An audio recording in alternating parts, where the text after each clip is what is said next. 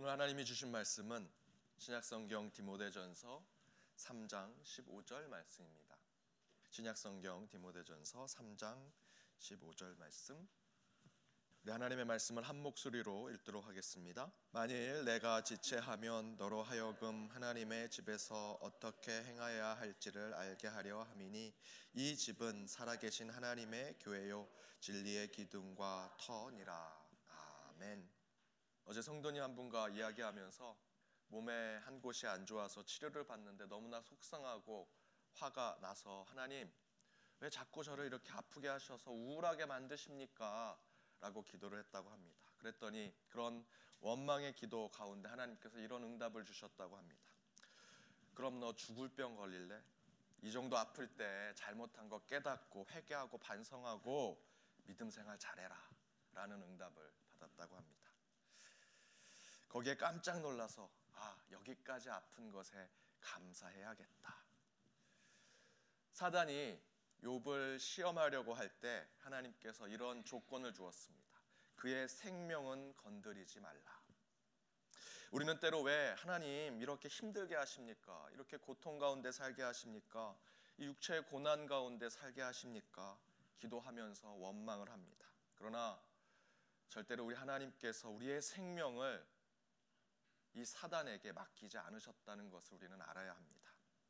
여러분에게 가장 소중하고 중요한 것 분명히 하나님께서 보호하시리라 저는 믿습니다. 인생을 살면서 우리는 너무나 많은 어려움, 고난, 또 시련 속에 살게 됩니다. 그러나 절대로 그 생명까지는 결코 사단이 빼앗아 갈 수 없습니다. 그 고비와 그 고난의 순간을 여러분 믿음과 신앙으로 이겨내서 우리의 생명을 뺏어가지 못할 그 사단 앞에 오직 주님의 주님을 향한 믿음의 기초를 세우는 저와 여러분이 되기를 바랍니다. 우리 옆에 있는 분들과 이렇게 인사 나누길 원합니다. 하나님께서 지켜 주실 것입니다. 하나님께서 지켜 주실 것입니다.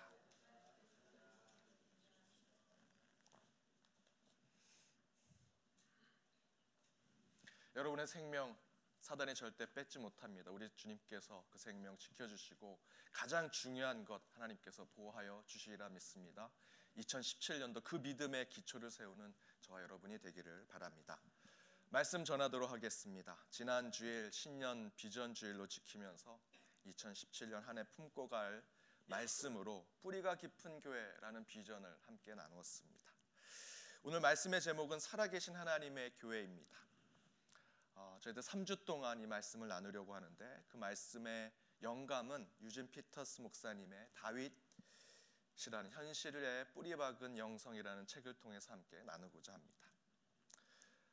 앞에서 말씀드렸던 대로 우리 교회의 표 어, 올해 어, 비전은 뿌리가 깊은 교회. 그 안에 3대 핵심적인 비전의 내용이 있습니다. 우리 함께 읽어보도록 하겠습니다. 함께 읽어보겠습니다. 첫 번째, 살아계신 하나님의 교회. 두 번째, 진리의 기둥이 세워진 교회. 세 번째, 진리의 터가 넓혀지는 교회. 오늘부터의 3주간 이 비전의 핵심에 대해서 말씀을 전하는데 오늘은 첫 번째, 살아계신 하나님의 교회로서 뿌리가 깊은 교회를 세울 수 있는 은혜의 말씀을 함께 나누고자 합니다. 교회는 살아있는 나무와 같다고 말씀드렸습니다. 작은 씨앗과 같은 믿음을 심고 그 믿음으로 시작해서 그 씨앗이 싹을 틔우고 새싹을 자라게 합니다. 그 새싹이 자라면서 뿌리를 내리고 줄기를 세우고 잎을 뻗어나가게 하죠.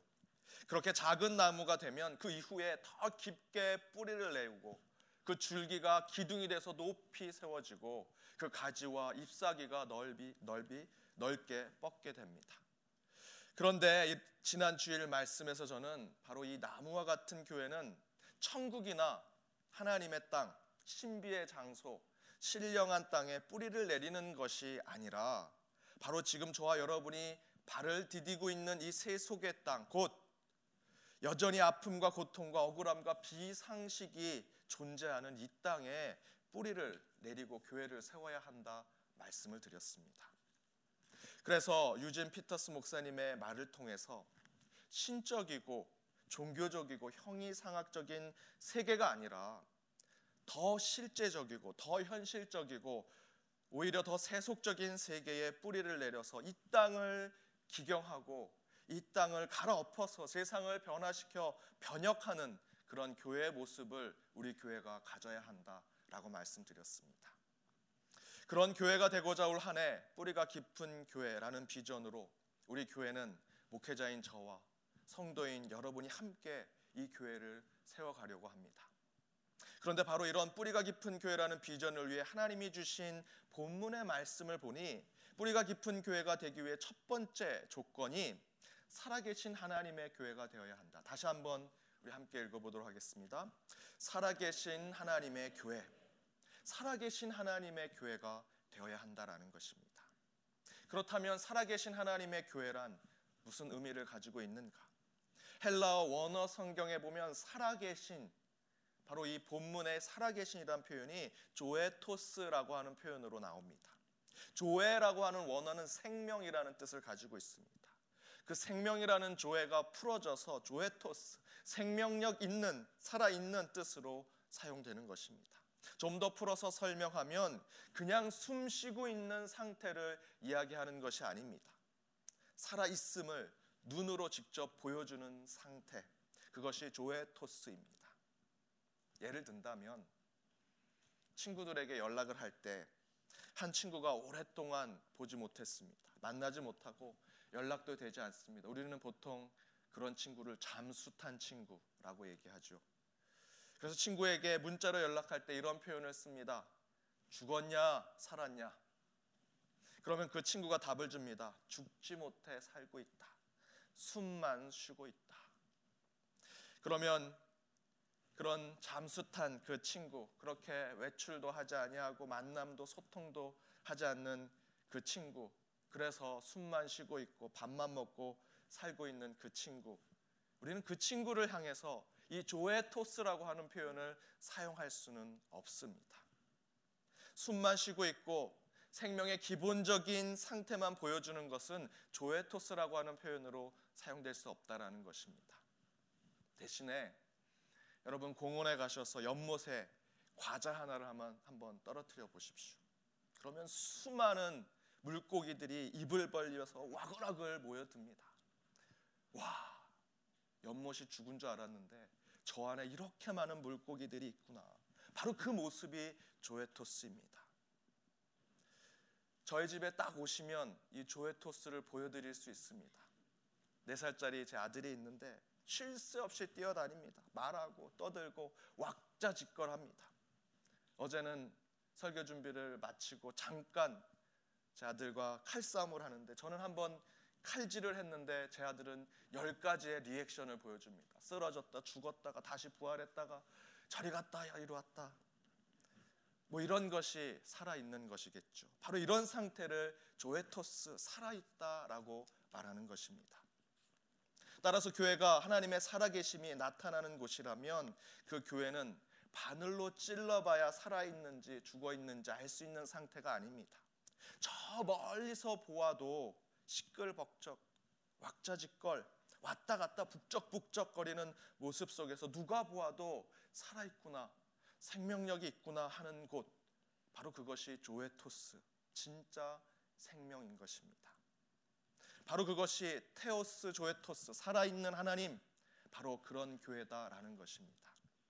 따라서 우리 기쁨의 교회가 올 한 해 뿌리가 깊은 교회가 되기 위해서 누가 보아도 살아 있고 어디서 보아도 생명력 있는 교회가 되어야 할 것입니다.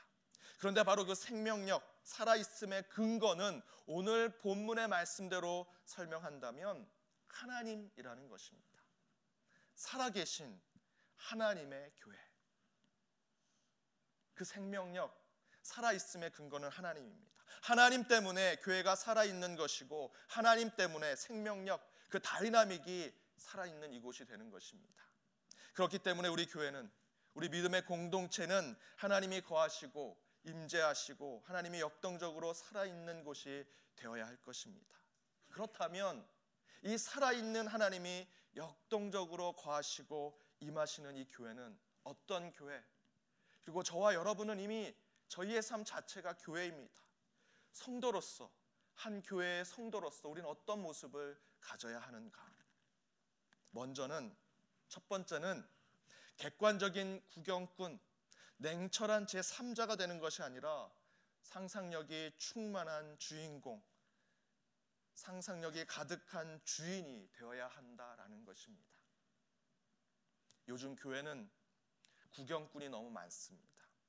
오늘 목사님은 어떤 설교를 하나, 장로는 뭐라고 기도를 하나, 사람들은 무슨 옷을 입고 왔는가, 머리는 잘랐는가, 어떻게 하고 왔는가, 화장은 어떻게 했는가.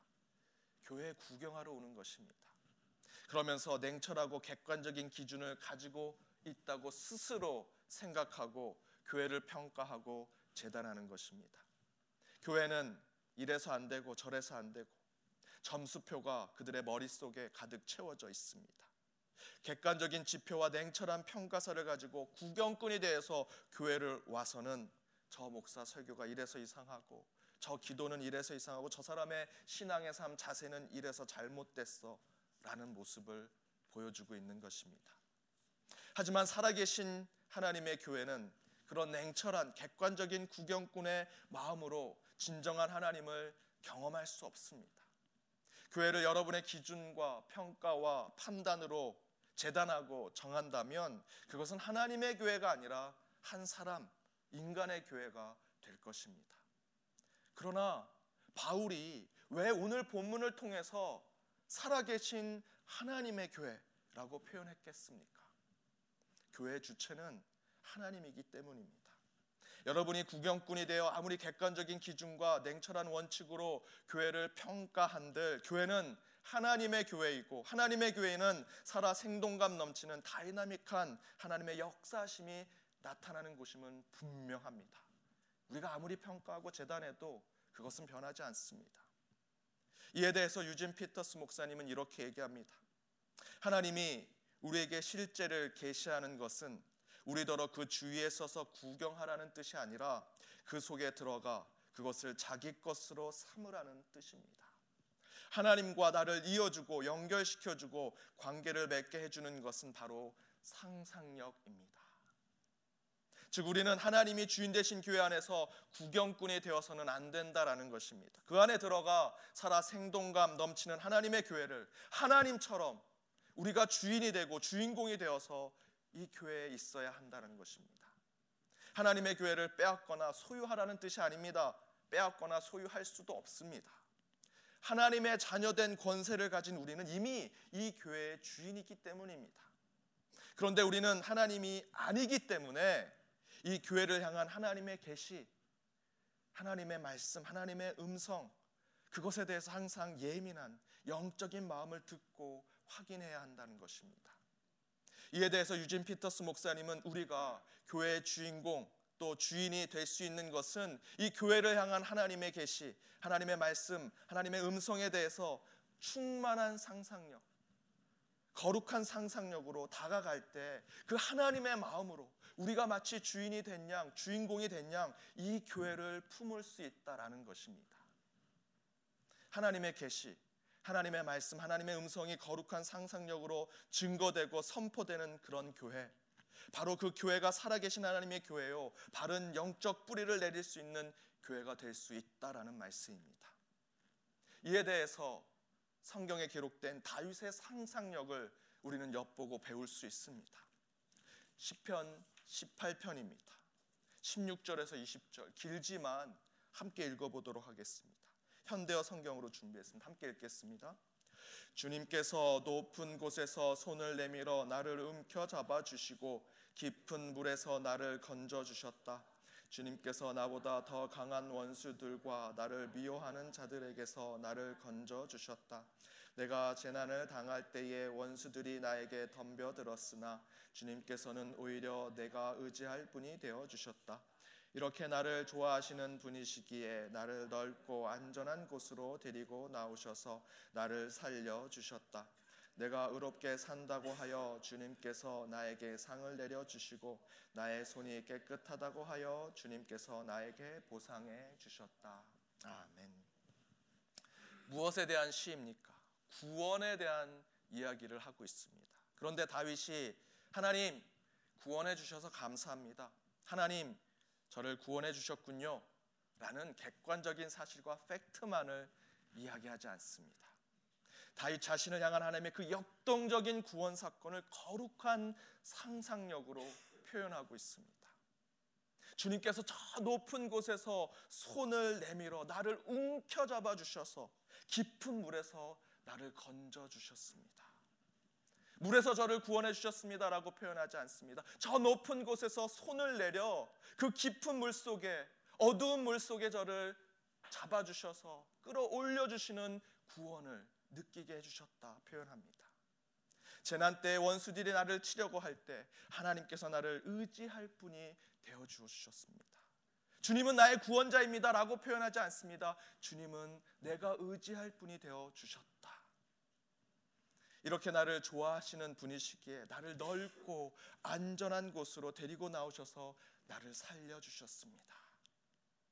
그냥 구원하셨습니다라고 표현하지 않습니다. 천국으로 인도하셨습니다라고 표현하지 않습니다. 넓고 안전한 곳으로 나를 건져 주셨습니다.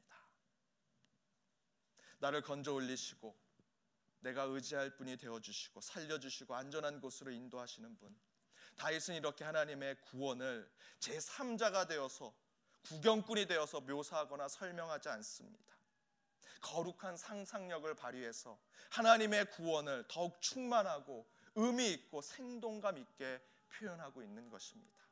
바로 이 모습이 누가 보아도 살아있는 교회, 멀리서 보아도 생명력이 있고 역동적인 교회로 보이는 우리 신앙의 모습이 되리라 저는 믿습니다. 사랑하는 여러분, 우리 교회가 뿌리 깊은 교회, 여러분의 신앙이 살아계신 하나님의 교회로 바로 서고자 한다면 거룩한 상상력에 충만한 교회의 주인이 되어야 합니다. 누구나 입버릇처럼 앵무새처럼 고백하는 교리적인 신앙 고백이 아니라 다이처럼 영적인 상상력으로 하나님과 그의 구원을 노래하고 찬양할 때 이 교회와 우리 신앙은 더욱더 튼튼한 뿌리를 이 땅 위에 깊이 내리게 되리라 저는 믿습니다. 10편 18편 2절을 함께 읽어보도록 하겠습니다. 함께 읽겠습니다. 주님은 나의 반석, 나의 요새, 나를 건지시는 분, 나의 하나님은 내가 피할 바위, 나의 방패, 나의 구원의 뿔, 나의 산성이십니다. 아멘. 다윗이 주님을 하나님을 어떻게 상상하고 있습니까? 주님은 나의 구원자이십니다. 에서 끝나지 않습니다. 주님은 나의 반석, 나의 요새, 나를 건지시는 분, 나의 하나님은 나의 피할 바위, 나의 방패, 나의 구원의 뿔, 나의 산성이십니다. 더 많은 것으로 표현할 수 있지만 여기까지 다윗은 그칩니다. 이제 다음 페이지를 보시면 요 18편 2절에 가로가 치어져 있습니다. 여러분이 상상한 하나님이 이 18편 2절에 여러분의 이 성경 구절로 채워져야 할 것입니다. 바로 이런 거룩한 상상에서부터 우리 교회의 뿌리는 더 깊이 그 뿌리를 내리게 되고 저와 여러분의 신앙과 신앙의 공동체는 살아 숨쉬는 역동적인 교회가 되리라 믿습니다. 거룩한 상상력으로 영적인 생명력을 회복하는 이 교회 그리고 여러분 한 사람 한 사람의 교회로서 늘 주님의 능력이 임하기를 주님의 이름으로 축원드립니다. 두 번째는 살아계신 하나님의 역동적인 그런 하나님의 생명력이 살아있는 교회는 어떤 교회 어떤 성도의 모습을 가져야 하는가? 두 번째 하나님이 어디 있는지 찾지 말고 교회가 어디 있는지 어디에 서 있는지를 파악하라는 것입니다. 하나님이 어디 계십니까? 하나님은 여기도 계시고 이 교회 밖에도 계시고 모든 곳에 계신 분이십니다. 저와 여러분의 마음에도 계시고 모든 사람의 마음에도 계십니다. 그런데 우리는 하나님이 어디 계신가라는 이 질문에 수많은 책을 읽고 설교를 듣고 신앙 세미나를 찾아갑니다. 제가 한참 신학책을 읽었을 때 하나님이 어디 계시는가라는 주제를 가진 책을 읽었습니다. 정말 하나님이 어디 계실까? 그것을 알면 더욱더 하나님께 가까이 갈 수 있겠다 생각하고 이 책을 읽었습니다. 그런데 이 책의 결론은 모든 곳에 하나님은 계신다라는 것이었습니다. 제가 이 책을 다 읽고 정말 화가 났습니다. 차라리 이런 결론이라면 머릿말에 이 책의 결론은 모든 곳에 하나님은 계십니다라고 쓰시지. 그 거리, 이 머릿말에 자 어디 계신지 한번 같이 읽어봅시다. 그래서 저는 끝까지 읽었더니 결론은 모든 곳에 계신 하나님에 대한 책이었습니다. 화가 났습니다. 미리 얘기하지. 저도 결론부터 말씀드리면 하나님은 이 모든 곳에 모든 시공간 가운데 계신 분이십니다. 그런데 이런 질문을 할 수 있습니다. 그런데 왜 하나님이 모든 곳에 계신데 왜 이 땅에 죄가 발생하고 악한 일이 생기는가 질문할 수 있습니다. 그러면 모든 곳에 모든 시간에 계신 하나님이 책임을 갖는 것이 아니냐 우리는 의심할 수 있죠. 하지만 그 의문에 대한 답은 간단합니다.